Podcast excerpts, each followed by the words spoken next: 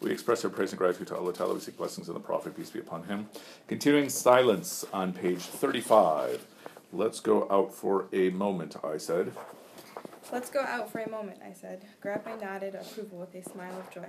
As I pushed open the wet door, the song of the birds broke in from the trees like the rising of a fountain. Never, never before had I felt so deeply the sheer joy of being alive. We sat down near the hut and took off our kimonos.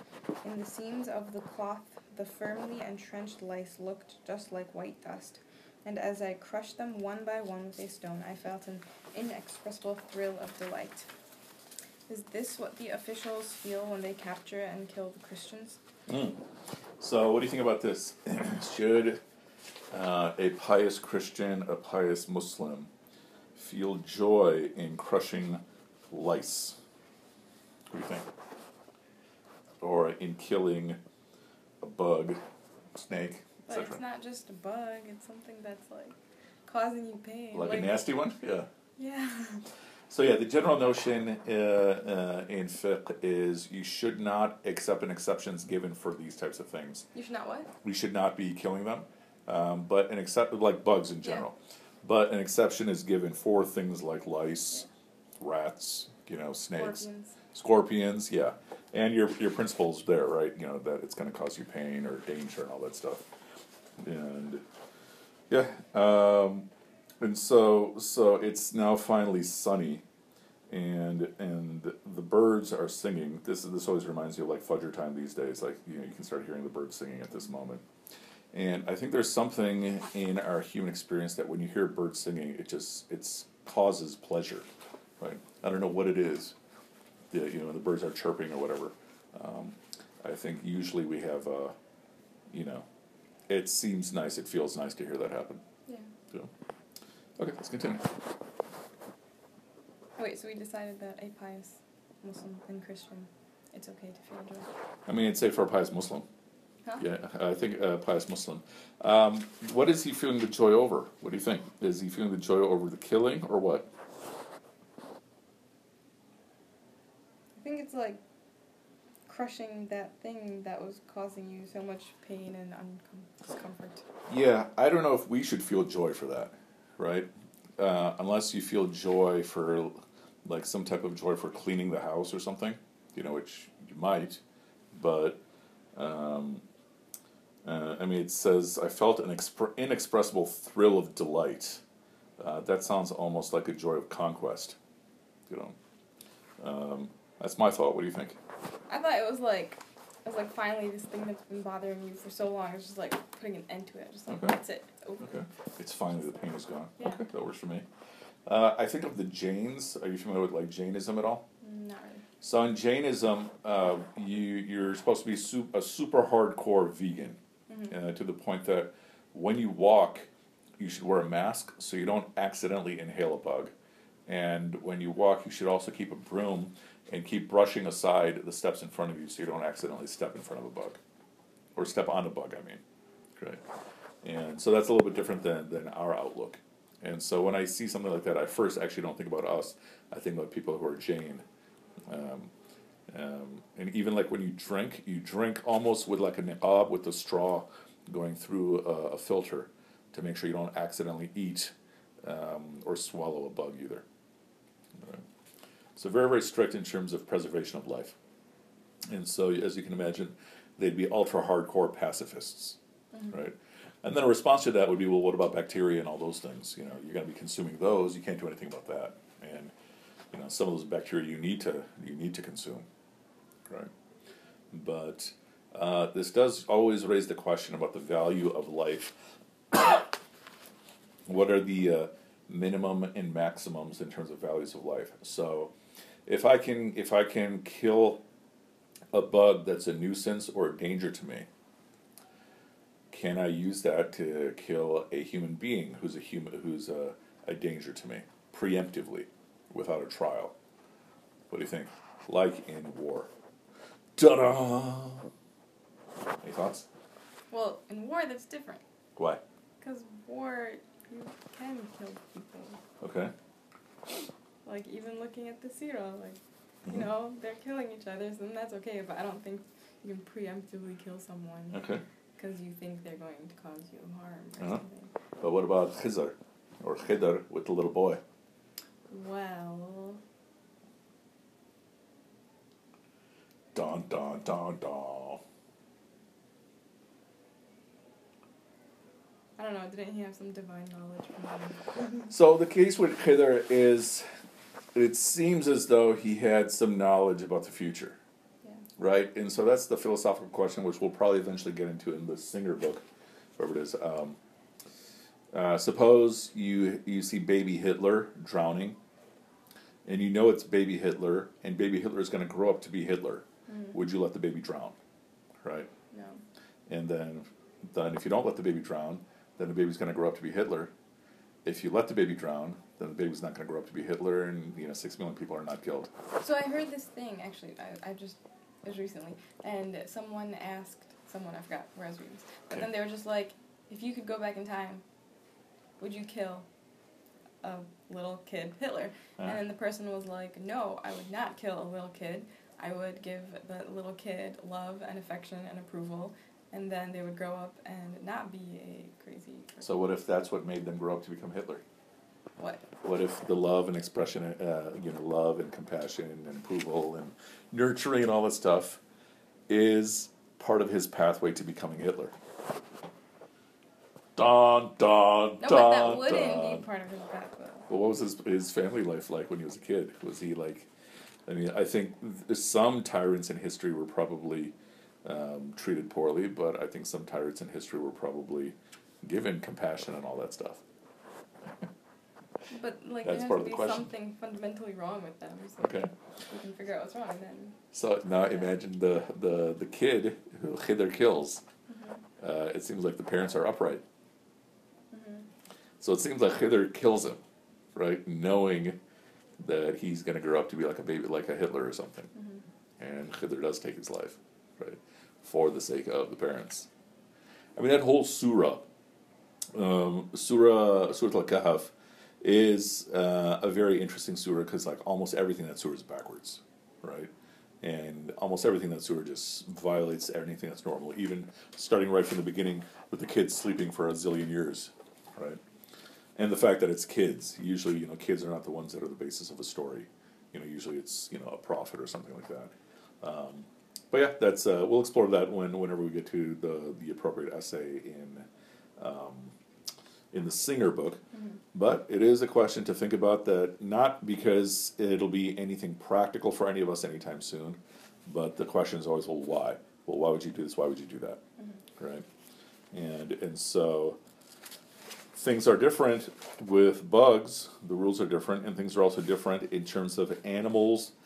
There seems to be a difference in terms of animals that have uh, regular eyes versus animals that don't. Okay, so think of um, like mice and such. You're allowed to to kill them. Snakes, you're allowed to kill them, but generally speaking, um, the rules do not seem to be as strict regarding bugs, except for spiders. Right, spiders, the general sentiment is you should let them be, but I think that assumes it's not a poisonous spider. Right. I experimented with that. Like I remember when I was first taught how old I was that okay, if a spider comes swinging down on a on a on its little silk, um, what is it called? A spider. Web. But uh, before it becomes a web, spider, whatever. Anyways, if a spider comes dangling down, just let it be, and you go about your day. And so I tried that, and literally, he just he just continued what he's doing and left me alone. Right? I don't know if he's a he, might have been a she, but but think about that because I think this is also giving us a hint of, of his character, of of um, the character of uh, Father Rodrigues that we might see later on. Like, what is it that's actually causing him to have joy in this moment? Is it that he's finally getting free? He doesn't have to be itchy all the time, or is it something different? Okay. Meaning, I'm asking, can we find parallels in terms of how he looks at the lice, Yeah. along with how he looks at the Japanese? Yeah. Because I think we made the point before that he is kind of condescending about the Japanese. And then I guess like when you're saying like I'm like oh it could just be because he's out of his suffering, but you're Yeah. saying it's because of like conquering, and then he even compares that to conquering the Yeah. like the Christians. Oh, good point. Yeah, right there at the very so end. So yeah, so that's So it could be there too. Yeah. Okay, let's continue. Some fog still lingered within the wood, but faintly through it could be seen the blue sky and the distant shimmering sea. After the long confinement in our hut, I now stood again in the open, and giving up the battle with the lice, I, ga- I gazed greedily at the world of men. Okay, so he still uses that language, battle, right? Capturing, kill, not battle. Okay, let's continue. Nothing to be afraid of. Garrpe's white teeth flashed as he smiled with good humor and exposed his golden hair chest to the rays of the sun. I don't know why we've been so jittery. In the future, we must sometimes at least allow ourselves the pleasure of a sun bath. And so, day after day, the cloudless skies continued, and as our self confidence grew, we gradually became bolder. Together, we would walk along the slopes in the wood filled with the smell of fresh leaves and wet mud. The good Garrpe would call our charcoal hut the monastery. When we went for a stroll, he would say with a laugh, Let's go back to the monastery and have a meal with warm bread and good thick soup. But we'd better say nothing about it to the Japanese. We were recalling the life, and but we were recalling the life we led with you. With you, who are they talking to?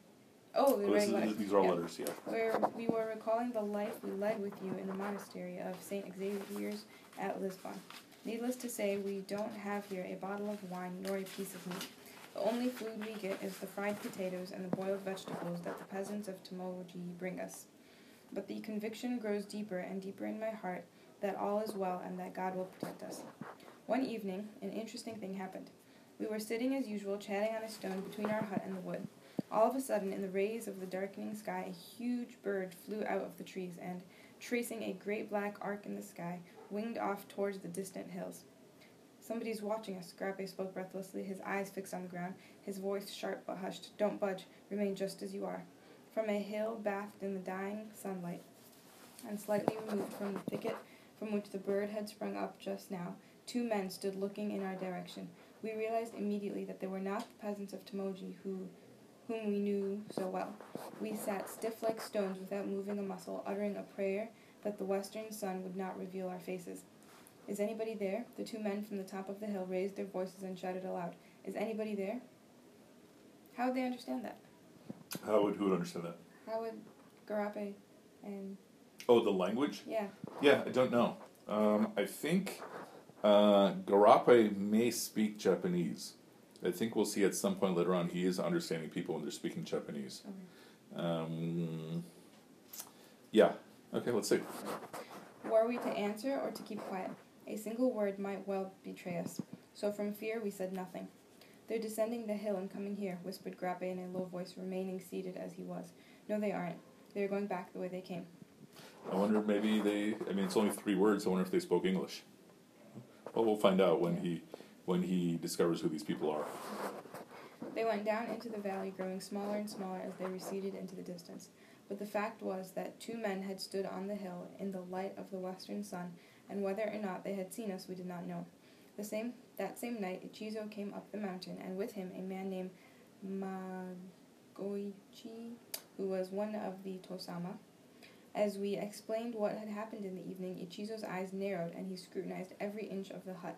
At length he stood up silently, and after a word to Mo- Magochi, the two men began to tear up the floorboards. A moth flew round and round the oil lamp as they worked. Taking a spade that was hanging on the wooden door, Ichizo began to dig, dig up the soil. The silhouettes of the two men as they wielded the spades floated on the opposite wall. They dug a hole big enough to hold for both to hold both of us, and in it they put some straw. Then they closed it up again with boards. This, it seems, is to be our future hideout in case of emergency. From that day, we have taken the utmost precautions, trying not to show ourselves outside the hut at all, and at night we don't make use of any light whatever.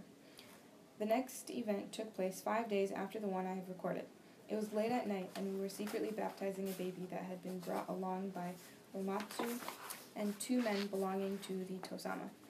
It was our first baptism since coming to Japan, and of course we had no candles, no music in our little hut. The only instrument for the ceremony was a broken little peasant's cup, which we used for holy water. But it was more touching than the, litur- the liturgy of any cathedral to see that poor little hut with the baby crying, and Omatsu soothing it while one of the men stood on guard outside. I thrilled with joy as I listened to the solemn voice of Garrpe as he recited the baptismal prayers. This is a happiness that only a missionary priest in a foreign land can relish. As the water flowed over its forehead, the baby wrinkled its face, its face and yelled aloud. Its head was tiny, its eyes narrow. Its eyes were narrow. This was already a peasant face that would in time come to resemble that of Mokichi and Ichizo. This child would grow up like its parents and grandparents to eke out a miserable existence face to face with the Black Sea in this cramped and desolate land. It too would live like a beast, and like a beast it would die. But Christ did not die for the good and beautiful. It is easy enough to die for the good and beautiful. The hard thing is to die for the miserable and corrupt. This is the realization that came home to me acutely at this time. So, what do you think about this? First, let's talk about uh, baptism. What are your thoughts about the, the whole concept of baptism? Like, what do we have? or why did they do baptism? So one theory, you know the ayah, rajim, you know the ayah about Sibghatullah? So it's in Al-Baqarah, probably about, I think it's in Al-Baqarah. Um, basically, you know, that Allah is the one who colors us, and, you know, we take our color from Allah. Um, and in some commentaries, that's a response to a baptism type of practice that was taking place at that time where babies were being um, put through like some sort of water with saffron in it for some ritual purpose. In Christianity, this goes back to John the Baptist, Yahya alayhi salam in our tradition. When he meets Jesus, he baptizes Jesus with water. And and I don't know what the function is in, in Christianity of the baptizing of Jesus, but now a baby, when a baby is being baptized or an adult is being baptized, they're being washed in water with prayers, uh, essentially as symbolic of, or the effect is that you have now officially embraced Jesus as your Lord and Savior, right? And your sins are forgiven. Okay, so you're in sin, you're in original sin until your baptism. Okay. Now you've been purified. So, do we have anything equivalent to that? The Hajj? Even simpler. Like, why do they have original sin? Why do they have original? Yeah, like what is what is the source of the sin? Like, going back to Adam and Eve? Like, Yeah. So so Adam and Eve, or Adam goes to the tree, and and then we are all carrying the sin of him going to the tree, and then Jesus is sent to absolve us of that sin. Okay, and so Jesus is sacrificed as the way to to uh, absolve us of our sins, of which trace back to Adam, that we are by default sinful in nature. Okay. And so baptism is the acceptance of Jesus and his and his being sacrificed. But for us, we're saying you- you're not born in sin. We're saying you're born innocent. Yeah. So by definition, there's no baptism necessary. Um, What you're speaking about in terms of things like Hajj and other promises is that you know if you have an accepted Hajj, then you're made sin free, yeah. right? But these are all sins you yourself have earned, Okay. right? Yeah. Um, and then having said that, what do you think about the way he's speaking? He says this child also would grow up like its parents and grandparents, to eke, eke out a miserable existence face to face with the Black Sea. Something, something, something. Then it said he would live like a beast, and like a beast, it would die. What do you think about that language? It's like, Like Wahshi. Sorry, Wahshi? I mean, wah- I mean the name Wahshi, Oh. right? He's the beast. talking Yeah. about the, Yeah. the guy. Yeah. Wahshi. Okay. Um, yeah, it basically is going along with the way he's been talking about them all along and how Yeah. he kind of puts them down and looks down upon them. hmm Yeah. Uh, what if instead of saying beast, we said wretched? So he would live a wretched life and die a wretched life. Does that change anything? Or a different word that's still negative, but might be more of a figure of speech? Because a lot of times, if we're saying someone's wretched, um, we might be saying, like, remember that's uh, the first hadith of in the Rumi book that wretched are the poor that visit the, the prince. And so it's kind of like saying their existence is worthy of pity, but they can't help it. Is that would that be nicer? Yeah, I suppose. Yeah. Uh, or they're basically saying, you know, we're coming uh, from a civilized land, civilized people, good and beautiful, and these people are miserable and corrupt. But it still seems to be the same point, how he's looking at them. Okay, let's continue. When they departed, I lay down in the straw, exhausted. The smell of the oil, the smell of the oil the three men had brought, had brought still lingered in the hut. Once again, the lice crawled slowly over our backs and legs. I don't know how long I slept, but after what seemed a short time, I was wakened by the snoring of the optimistic Garrpe, who was fast asleep. And then, someone was pushing at the door of the hut, trying little by little to open it. At first I thought it might be only at first I thought it might only be the wind from the valley below blowing through the trees and pressing against the door. Quietly I crawled out of the straw and in the darkness put my fingers on the floorboards underneath which was the secret hiding place dug by Ichizo. The pushing against the door now stopped, and a man's voice could be heard, low and plaintive. Padre, Padre. This was not the signal of the peasants of Tomogi. They had agreed to give three gentle knocks on the door. Now at last Garrpe too was awake, and without the slightest movement he strained his ears for the next sound. Padre, the plaintive the plaintive voice made itself heard again. There's nothing wrong, don't be afraid of us. In the pitch darkness we held our breath in silence. What sort of crazy official was laying a trap like this? Won't you believe us? We are peasants from Fukazawa. For a long time for a long time we have been longing to meet a priest. We want to confess our sins.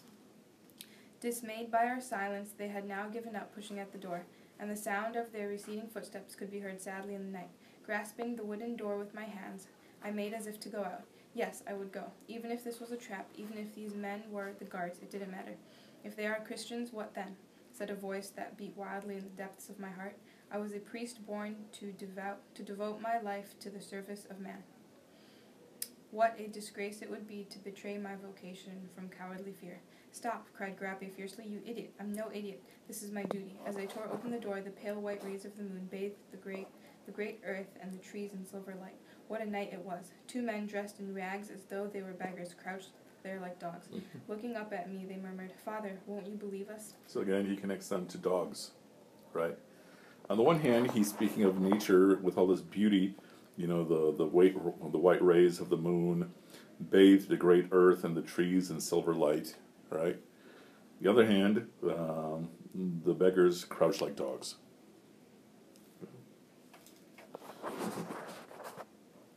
I noticed that the feet of one of them was covered with blood where he had cut himself while climbing the mountain. Both of them were faint and ready to collapse with exhaustion. Nor was this surprising.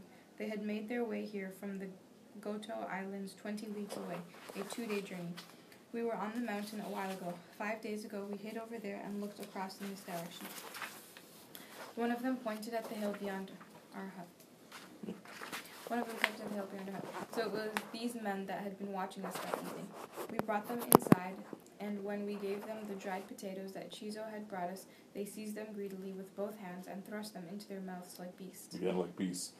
Did they, uh, how did they describe themselves when they were eating these things? Do you remember? Did they say? Did they speak of themselves as beasts, like Garrpe and Rodrigues, like when they first were fed? I don't remember that language. We we can probably find it, but it's the same language again. I remember he was complaining about. hmm It was clear that they had not eaten for two days. And then we began to speak. Who on earth had told them what we were here for? That was our first question. Did you want to? Lucky one. Father, we heard it. Father, we heard it from a Christian of our village. His name is Kichijiro. Kichijiro? Yes, father. Still they crouched like beasts in the shadow of the oil lamp, with the potato clinging to their lips. One of the fellows had practically no teeth, but he would stick out the one or two he had and laugh like a child. The other seemed stiff and tense in the presence of two foreign priests. Uh, let's stop right here. Okay. And then we'll start with, but Kichijiro is not a Christian, I said finally. Okay, Okay, so now little by little it's getting more exciting. Alright, سبحانك اللهم وبحمدك نشهد أن لا إله إلا أنت نستغفرك ونتوب إليك وآخر دعوانا الحمد لله رب العالمين